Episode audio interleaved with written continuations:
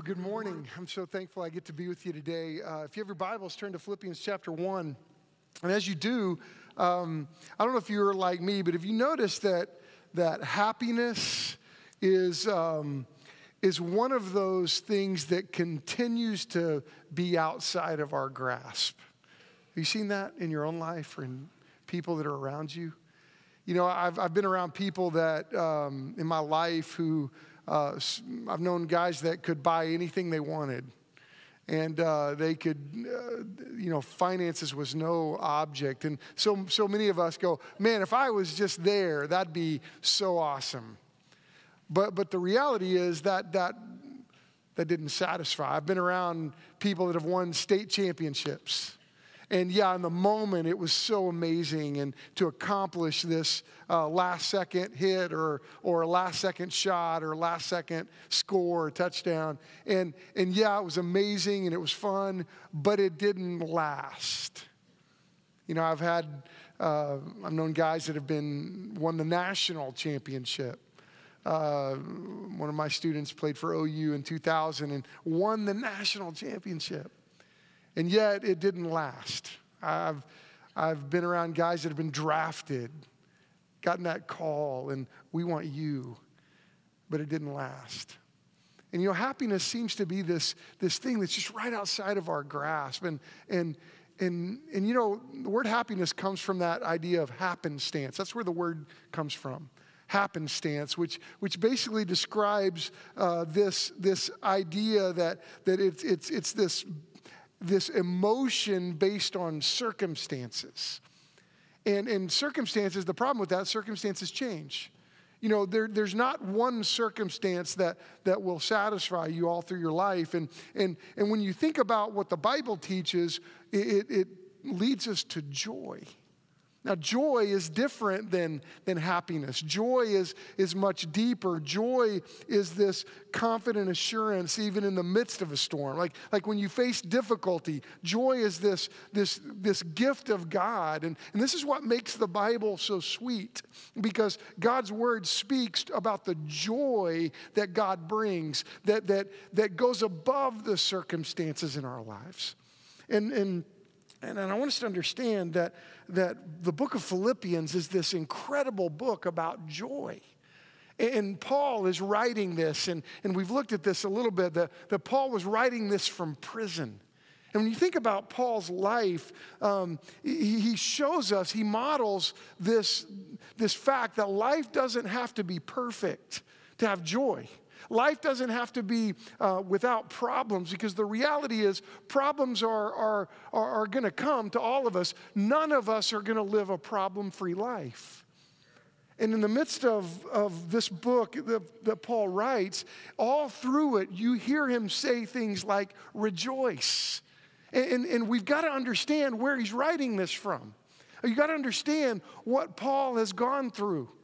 Like when he writes the book of Philippians, uh, he, is, he is just coming off of, he, he's in the middle of a prison sentence that's been four years in the making.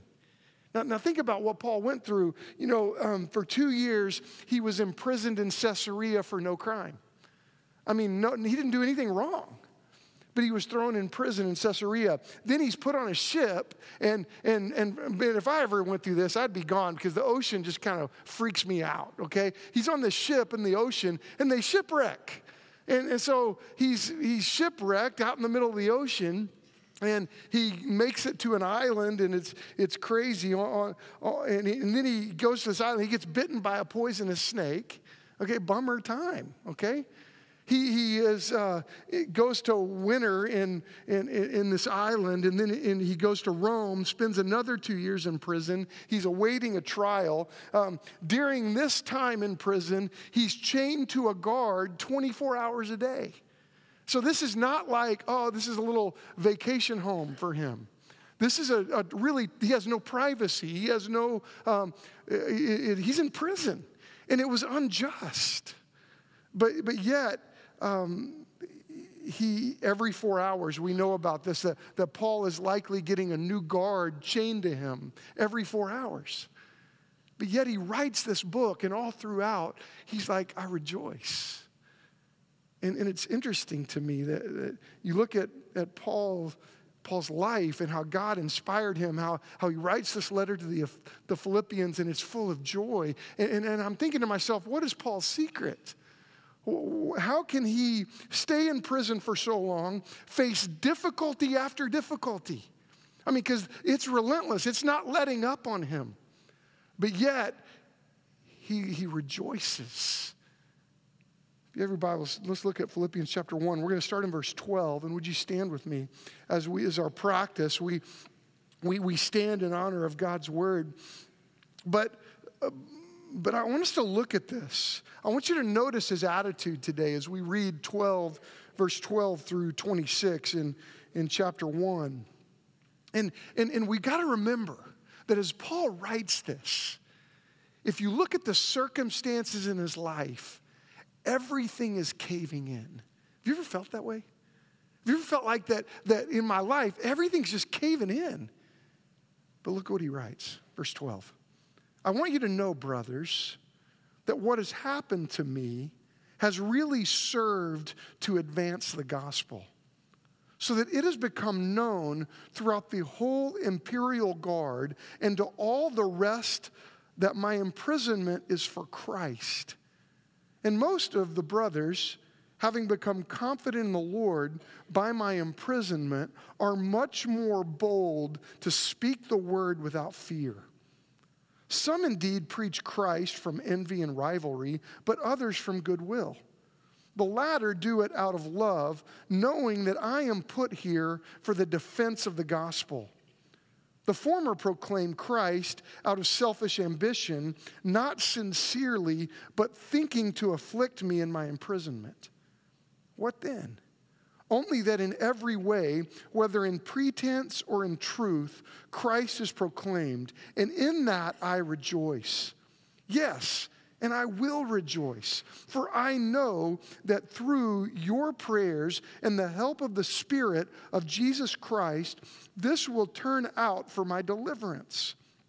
As it is, my eager expectation and hope that I will not be at all ashamed, but that with full courage, now as always, Christ will be honored in my body, whether by life or by death. For me to live is Christ, and to die is gain. If I am to live in the flesh, that means, that means fruitful labor, labor for me. Yet, which I shall choose, I cannot tell. I am hard pressed between the two. My desire is to depart and be with Christ, for that is far better, but to remain in the flesh is more necessary on your account.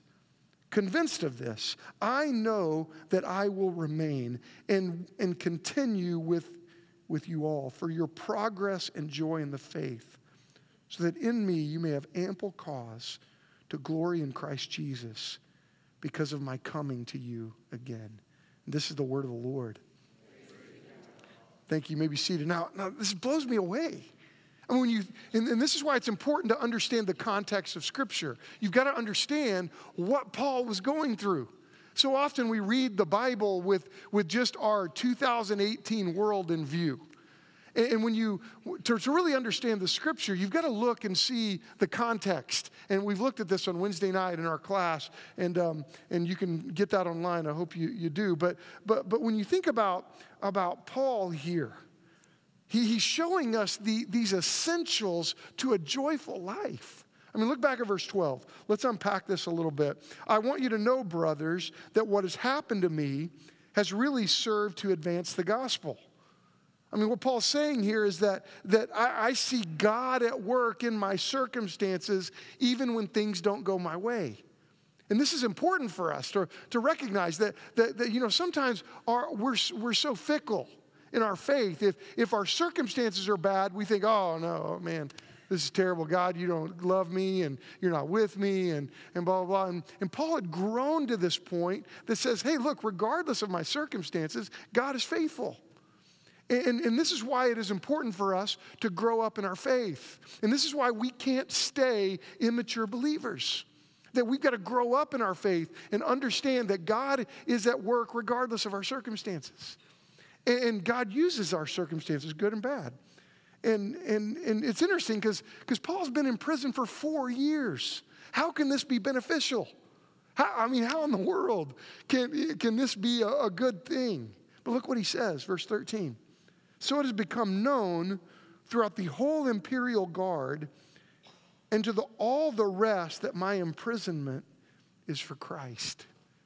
Now, it's, it, this is cool because um, there were 9,000 soldiers that were a part of the imperial guard. That, that is the, the, the guards that go next to the emperor. I mean, these are the elite group. And, um, and Paul, th- these are the guys that are likely guarding Paul.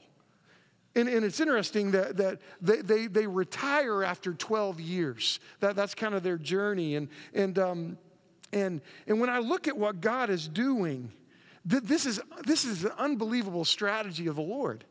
Because he puts Paul in prison with these imperial guards. They're chained to the guy, and, and they're stuck next to Paul. They got to guard him. And at, what, what does Paul do when, when, when he's connected to these guys, chained to these guys. He doesn't spit at them, he doesn't gripe at them, he's not yelling at them. What's he doing? He's, he's ministering to them. And look at what's happening is, is word starts shift. I mean, think about this. He's, he's been in two years in this place, and, and, and Paul could have potentially witnessed to over 4,000 guards. I mean, think about that. They're stuck with him. And so, what, what is happening is Paul says, look, word is traveling throughout the entire imperial guard about Christ. And this is amazing.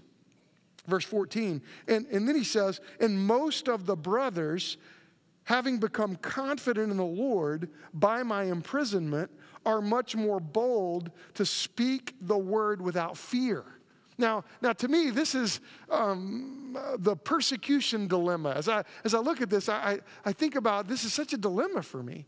Because here is Paul being imprisoned unjustly for his faith, and what happens? All the people that the brothers, most of the brothers that hear about this, are, are getting more bold in their faith. Now, this doesn't make sense to us in our American context because we like comfort and we are drawn to comfort. But, but there, there's a, uh, we have a church member who's running for Congress uh, coming up, and, and Andy Coleman is the bravest believer I've ever met because he was, uh, he was formerly a voice of the martyrs over the Middle East. And, and man, just talk about some of the craziest. Um, experiences as he went and ministered to the persecuted church in the Middle East. Like he would come to me when he was working there and said, Hey, man, pray for me. I, I, you can't tell anybody where I'm going, but man, I'm going to this part of the world and, and it's really dangerous, and, but I'm going to minister to the persecuted church. And, and, and you know, I've, I've gotten to rub shoulders with some of these, these folks, and, and I want you to know about Iran, for example. We look at Iran as, as those are our enemies. That's our enemy over there. But do you know that the church is exploding in Iran? So, you know what that means? That means we have brothers and sisters in Christ that are Iranian. So, we got to be careful that we don't look at all of them as, oh, there's our enemies over there. No, we have brothers there. And you know what? Uh, I was hanging out with some of those Voice of the Martyrs, uh, this guy from Iran, and he said, you know what? You know what are, some of the Christians in Iran are praying for? For us? For, for persecution to come our way. Because it's interesting, it's this dilemma that when, the, all through history, this is true, when the church has been persecuted, the church grows. When the church gets in power and, and we become the, the, the leaders, what happens? The church declines. And this is not just, this is, this is church history since the beginning. And what's interesting to me is Paul writes this. He goes, Look, even though I'm in prison, um, that, that they're becoming more bold to preach the gospel. So when I look at our culture and I feel some growing pressure, and we, we, we probably all feel that way as believers, as those that follow Jesus, we should be encouraged. Because what happens all through history when the church faces persecution and when the church is squeezed, what happens is the church becomes more effective with the gospel. And that's, that's just interesting. Now, how did Paul develop this attitude?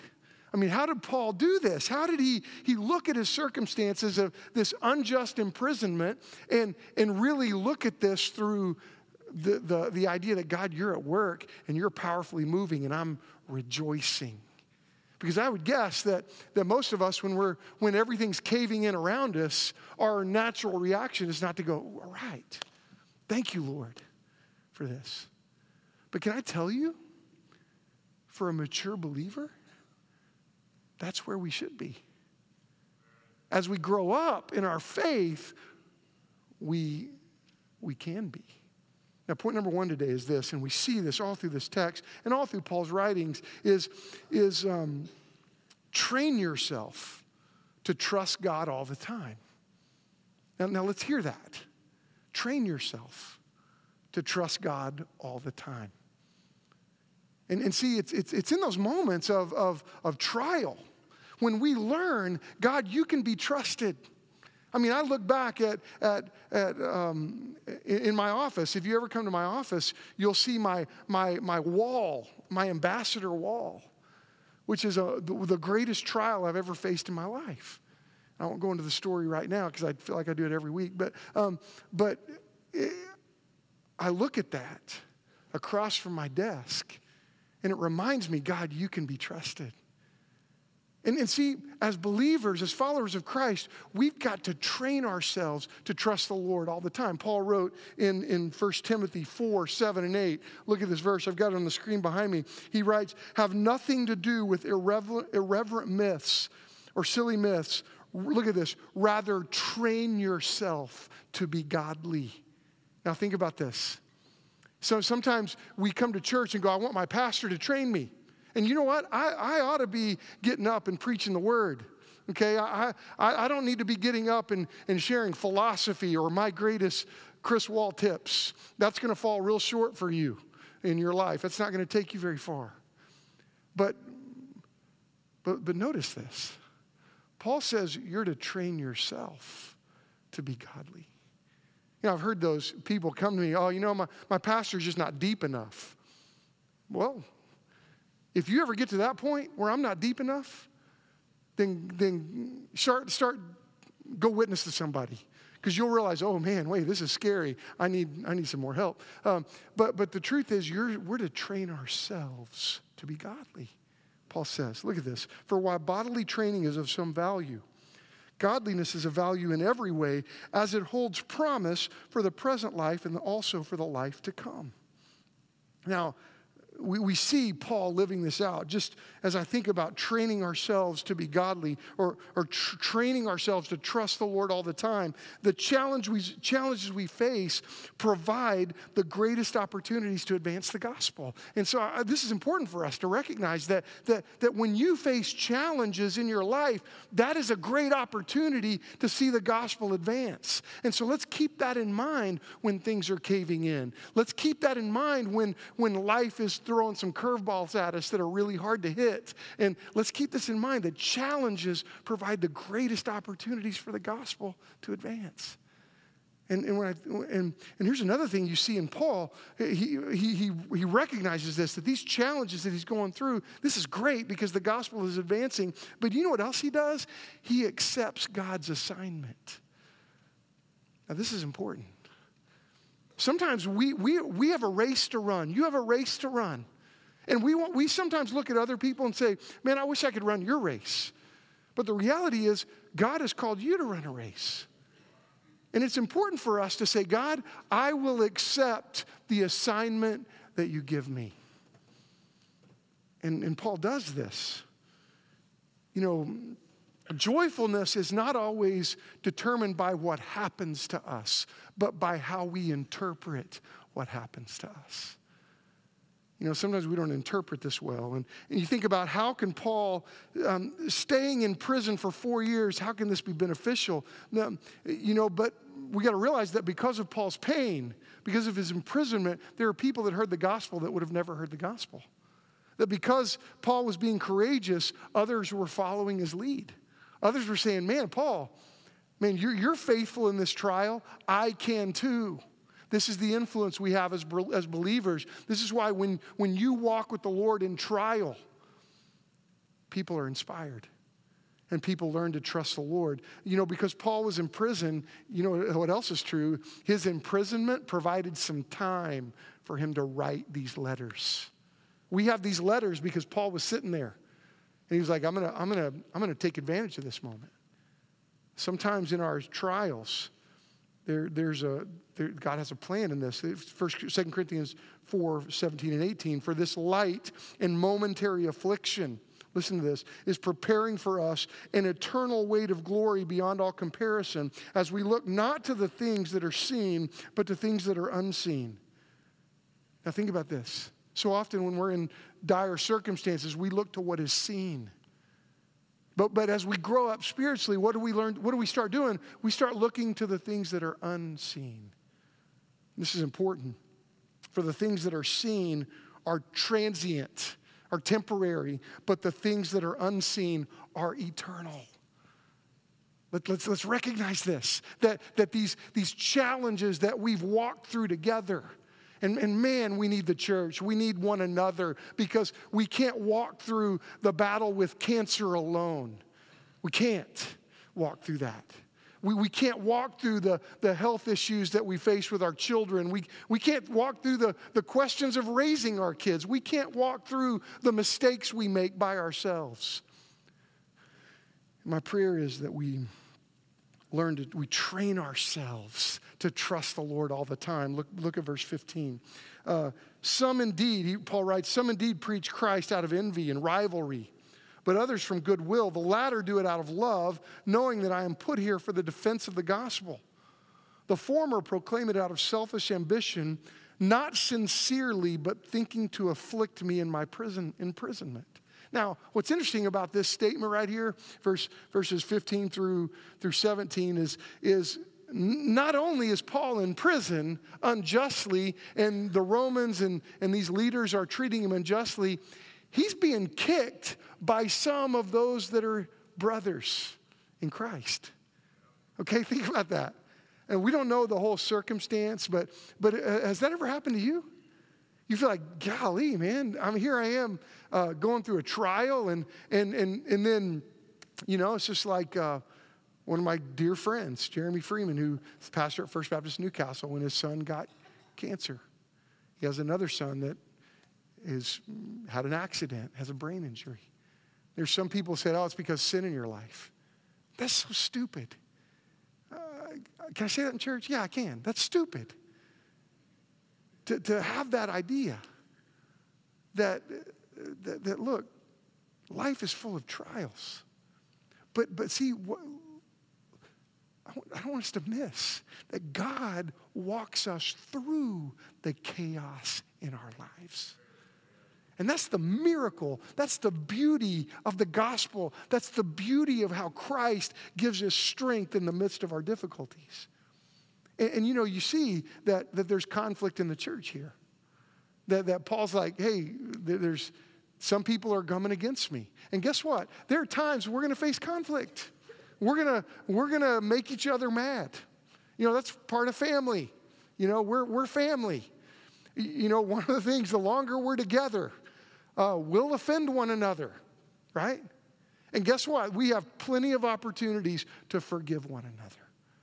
And we should and we should work through this conflict. We don't know all the details about this conflict, but, but that's just part of life. So if you're mad at somebody and that's a brother or a sister in Christ, let's deal with it. Let's work it out. Because life's too short to, to hold on to silly conflicts and forgiving one another like we have been forgiven is the mark of being a believer.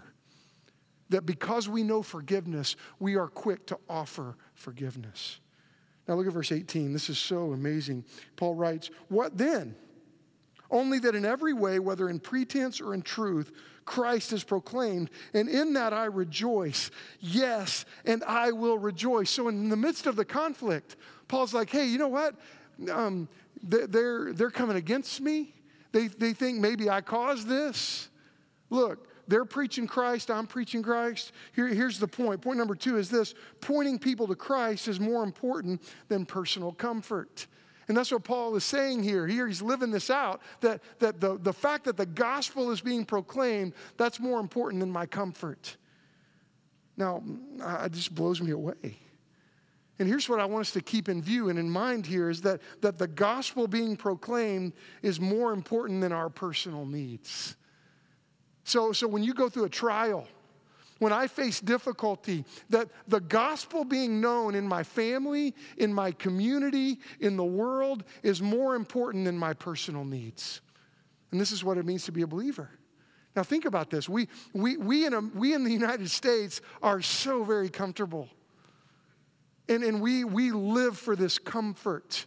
And can I tell you, we should, I'm grateful that the Lord is moving us to a less comfortable spot. Because we've got to understand that the gospel being proclaimed, my children watching me trust the Lord, is bigger than my own personal needs. The gospel being proclaimed is more important than personal conflicts. And Paul's teaching us that here. That, hey, I got to put my conflicts aside here. I got to put my anger aside. I got to put my frustration aside. And, and we don't know the details of what these people are, are arguing with him about or what they're saying to him. But you know what he does? He's like, hey, you know what? I'm going to put that aside because what's most important is that the gospel is proclaimed. And, and, and, and this is why I believe this it, it honors the Lord to keep the gospel challenge as the main goal of our church. You know, our gospel challenge this year in, in 2018. That, that, that we're, we're, to, we're challenging our church and, and, and everyone in our church to share the gospel with as many people as your age. And, and, you know, I've had some people say, hey, oh, you know, let's not be legalistic about it. And I, I get that. But, but count. You know, men, it's Thursday night. We're, we're, we're bringing Cody Bobe in. He's going to share the gospel. This would count. Get, get five guys, knock five off your list this week. Come hear the gospel. Look, see, the, the gospel being proclaimed must be the main priority of our lives. And, and I love Romans 10, 14, and 15. How, how then will they call on him whom they've not believed? And how are they to believe on him whom they have not, never heard? And how are they to hear without someone preaching? And how are they to preach unless they are sent? As it is written, how beautiful are the feet of those who bring, who preach the good news. And this is what I pray that we are a church full of people that are saying, God, we'll be faithful to take the good news to the world. Now look at verse 19. Paul goes on and he says, For I know that through your prayers and the help of the Spirit of Jesus Christ, that this will turn out for my deliverance. And there's a lot to unpack there, but, but you know, the, the, the idea that, that you're praying for me. There's power when God's people pray. This is why we need to know one another and, and be in one another's lives. And, and the Spirit of Jesus, he, he helps us. The Holy Spirit guides us and strengthens us. And what a beautiful picture that Paul says. Look, look at verse 20. As it is my eager expectation and hope that, that I will not be at all ashamed, but that with full courage, now as always, Christ will be honored in my body, whether by life or by death. He's like, look, if I'm if I go to be with if I, if I die in this imprisonment, then you know what? God's going to be honored. If if I get out, God's going to be honored. And then verse 21, look at verse 21, underline verse 21 in your Bible, memorize verse 21. He says this, for me to live is Christ and to die is gain. Let's hear that again. For me to live is Christ, and to die is gain. I, have been thinking all week, God, do I believe that? Do I believe that, that, that sure, to live as Christ? Yes. We, we, we push one another to, to live as Christ, to, to push one another to walk with Christ. Sure. But when I face death, do I really believe that to die is gain? See, that's what an unbelieving world can't grab a hold of. You know, it's interesting. He goes on, if I am to live in the flesh. That means fruitful labor for me, yet which I shall choose, I cannot tell. I am hard pressed between the two. My desire is to depart and be with Christ, for that is better, but to remain in the flesh is more necessary on your account. You know, um, how would you fill in the blank? How would you fill in this blank? For me to live is blank. For me to live is my possessions. For me to live is my power. For, for me to live is my, my pleasure. For me to live is my comfort. That, that's my comfort. That's, that's, what it, that, that's how I define my living. But see, none of those things bring long term joy. None of those things bring fulfillment. And this is why we, without apology, want to spur one another on towards love and good deeds. And we want to push one another to trust the Lord and to live for Christ and not live for ourselves. it's like what I learned years ago in youth ministry as we got exposed to Kanakuk of, of, of the I'm third principle of, of Christ first, others second, yourself third.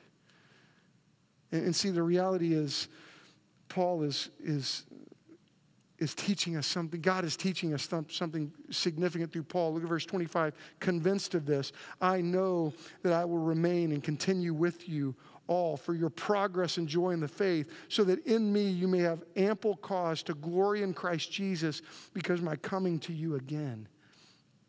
And see, what you see Paul fleshing out here is something really important. And I want you to see point number three. And I pray we hear it. You see, most people make the huge mistake of just living for today. They live for today. That's why that commercial's so funny on, on the Olympics, if you've been watching it, of, of, of the, it's got the little uh, lifeguards running down the, the, the beach, and then you got the real old guy that, that have a shirt on, his belly's bouncing, and it's like, yeah, I didn't save for retirement, right? You see that commercial? It cracks me up the, old lady DJ and she's like, you know, and um, that's pretty good. Beatbox, did you like that? Um, but so many people don't think about the end. And point number three is very important. Live every day with the end in mind. Well, why don't we live with the end in mind? I'm, I'm blown away at the, at the way that people I connect with and I, that I love and that I know don't think about the day that it's going to end. They don't want to, they don't want to face that. And see, what, is Paul doing here? He is a man that lives with the end in mind. He says, to live is Christ. To die is gain. I understand the ending of this. I understand what the Bible says about this. And, and this is very important. You know, this week is, is a challenging week because um, just a Friday, Shane Hall passed away. Shane Hall is, well, I graduated with Shane at OBU. And Shane was a, man, such a great leader. On November 20 something, I went and preached at his church. He called me and said, Hey, would you, would you come and just end our Wednesday night gathering? Shane is the pastor at First Southern Baptist Church in Del City. And I've known him since college. Deeply respected him since college. He got stomach cancer several years ago, and he died on Friday. And today, First Southern Del City is gathering in worship. And their pastor died. And they walked with him and loved him through this journey. And you know, as I as I as I kept dealing with my own sadness about my friend, I kept coming back to this verse to live as Christ and to die as gain. I mean, I mean, Shane went to be with the Lord. And, and, and so I, I think it's important for us, for, for me, it, it's right in my face this week, because on Wednesday at 10, uh, uh, one, one interesting, important fact about Shane. Do you know that Shane um, used to be the pastor at Calvary Baptist Church. He pastored there for five years. And it was about three pastorships ago. He was, he was younger, coming out of OBU. Goes to Calvary Baptist Church in Tulsa. You know what I'm grateful for? I'm grateful that, that we as a church get to carry on a legacy of my friend that pastored and shepherded Calvary Baptist Church. Now we have merged with them. And, and this morning, Rob Lewis is going to get up and preach at Calvary Baptist Church this same passage to live as Christ and to die as gain. You know, here's, here's the reality 2 Corinthians 5.10, a, a, a passage for every believer.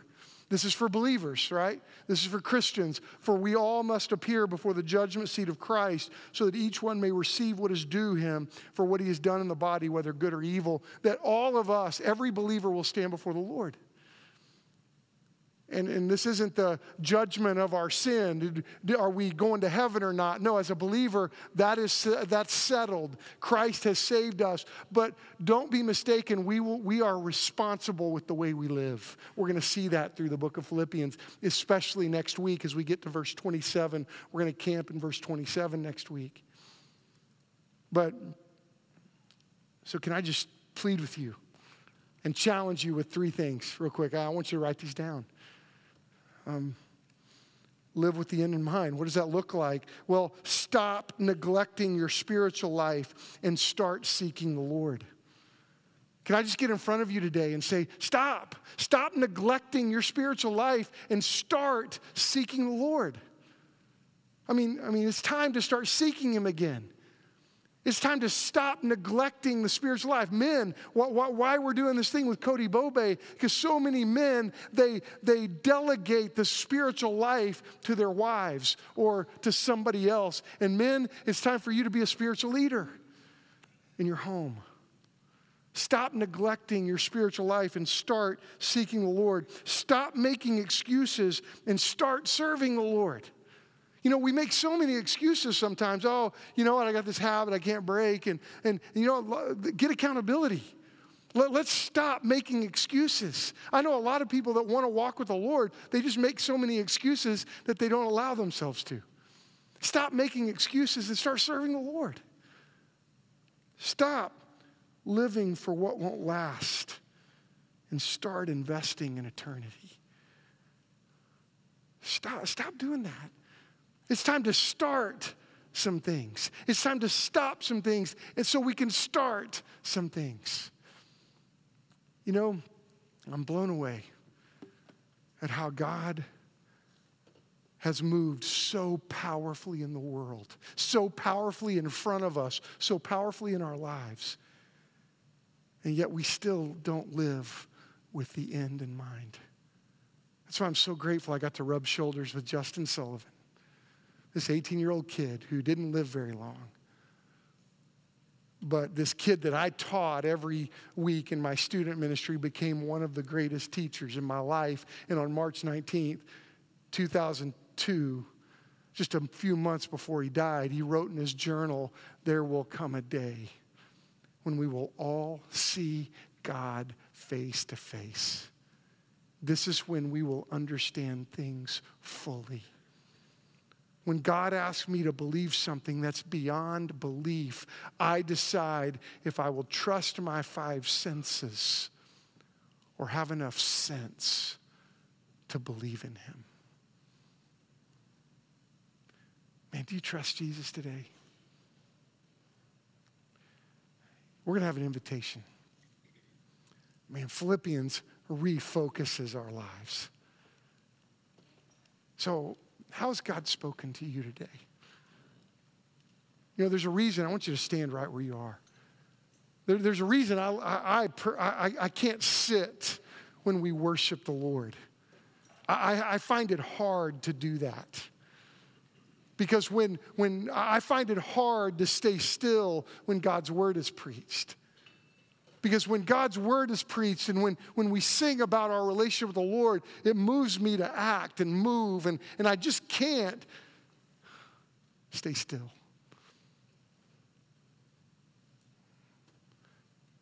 would you not stay still today? Would you come to the Lord? Would you come to Jesus today? Maybe you don't know Christ as your Savior. And don't go one more day without knowing Him as Lord and Savior. Let's start following Him.